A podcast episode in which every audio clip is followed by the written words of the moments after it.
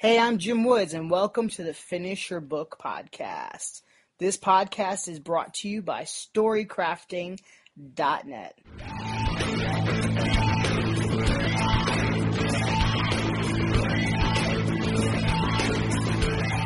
Hey there. Today I'd like to talk about a simple concept you can start using right now. When you have a task at hand, don't just call it writing time. Call it writing chapter 12. Be crystal clear in your intentions.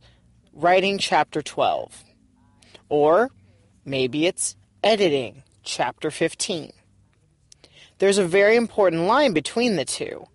And giving yourself that extra clarity, that will help you go into each time you go and write or edit or revise, you will know what it is you're doing. And the cool thing is you can simply leave yourself that that guide. And so when you're done, try to finish on a high note.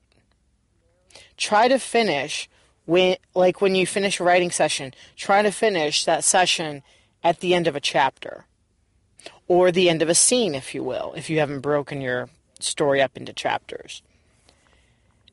All of these little things can help give you a lot of momentum and a lot of clarity as you're writing and finishing your book.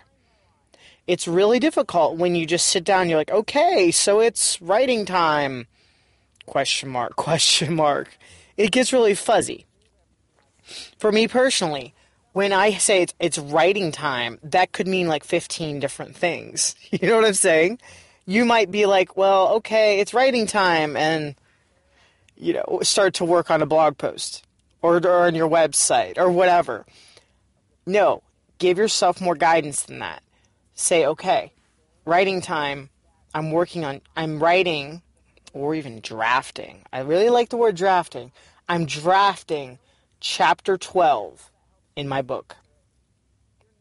To give myself even more clarity, and I admit I'm a total nerd, I, I mentioned this before in a previous podcast, but I'm a total nerd. I broke out the writing only machine. And I have my AlphaSmart Neo. It's just a little keyboard with a tiny little screen. And I love it because I don't ever, ever find myself on Twitter or Facebook or checking email on that device. Ever. There's like zero urge to check Twitter on that device. I also broke out the editing only machine. So once I am in the middle of working on my book, I have a separate computer. And I'm I'm not saying it has to be fancy by the way. You can get a really really cheap old laptop and just have a word processor on it. I'm using a MacBook that's black and it's from like 2005.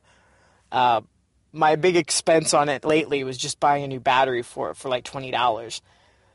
That is my editing machine. When I use that computer, I am working on my book. I am editing that book.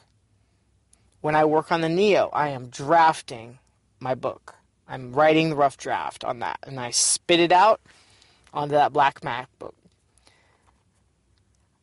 giving yourself extra clarity and it might not you might not have to be a, total nerd like me. You might not have to get another computer or a writing only device. It really helps me though. You might have to sit in a different part of your house.